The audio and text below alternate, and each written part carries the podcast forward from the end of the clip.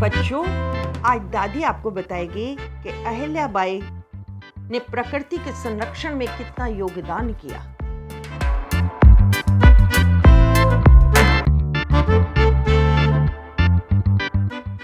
आप प्रकृति के संरक्षण को समझते हो? एनवायरमेंटल कंजर्वेशन पढ़ा होगा ना आप लोगों ने ये चीज़ें? तो बच्चों, आज हम जिस सीड बॉल की बात करते हैं, उसका अस्तित्व उस वक्त से है जब मालवा का राज्य की बागडोर देवी अहिल्याबाई होलकर के हाथों में आई। अहिल्याबाई रोज ग्यारह हज़ार शिवलिंग की पूजा करती थी। वह मिट्टी के शिवलिंग बनाते वक्त हर एक शिवलिंग के ऊपर अनाज के दाने या बीज रख दिया करती थी। पूजा के बाद शिवलिंग को नर्मदा नदी में विसर्जित कर दिया जाता था। शिवलिंग पर बीज पते क्यों रखते थे? कि जब मिट्टी नदी के तल पर जाए तो वहाँ रह रहे जीवों को इससे पोषण मिलेगा।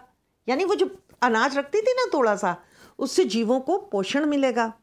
और मान लो, अगर वो बह के नदी के किनारे आ गए हैं तो सब तरफ़ हरियाली ही हरियाली फिर आएँगे अंकुरित होकर। तो बच्चों देखा था कितना दिमाग था। अहल्या अहल्याबाई ने किसानों को भी आदेश दे रखा था कि खेत की मेण, जो खेत के साइड्स होते हैं ना, वहाँ पर 20-20 छायादार फलदार पौधे लगाए। इससे पेड़ों के फलों को बेचकर जो किसान होते थे, उनको, इनकी एक्स्ट्रा इनकम होती थी और छाया तो मिलती ही मिलती थी। पर्यावरण का भी कंजर्वेशन होता था। वे खेतों का एक भाग पशु पक्षियों के लिए भी रखवाती थी, ताकि उनके पालन, पोषण आसानी से हो सके।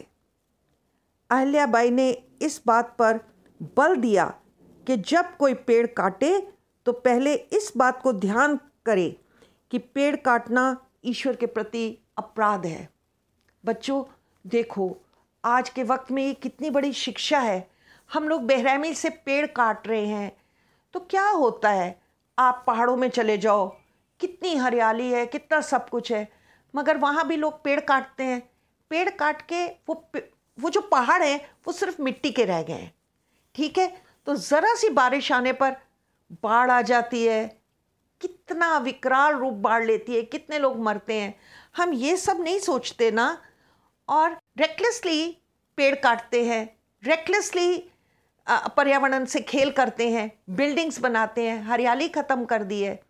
तो बच्चों, ये बात समझनी पड़ेगी ना कि हमें एनवायरनमेंट को कंजर्व करना कितना ज़रूरी है। आपको समझ आया बच्चों? अच्छा लगा? ठीक है।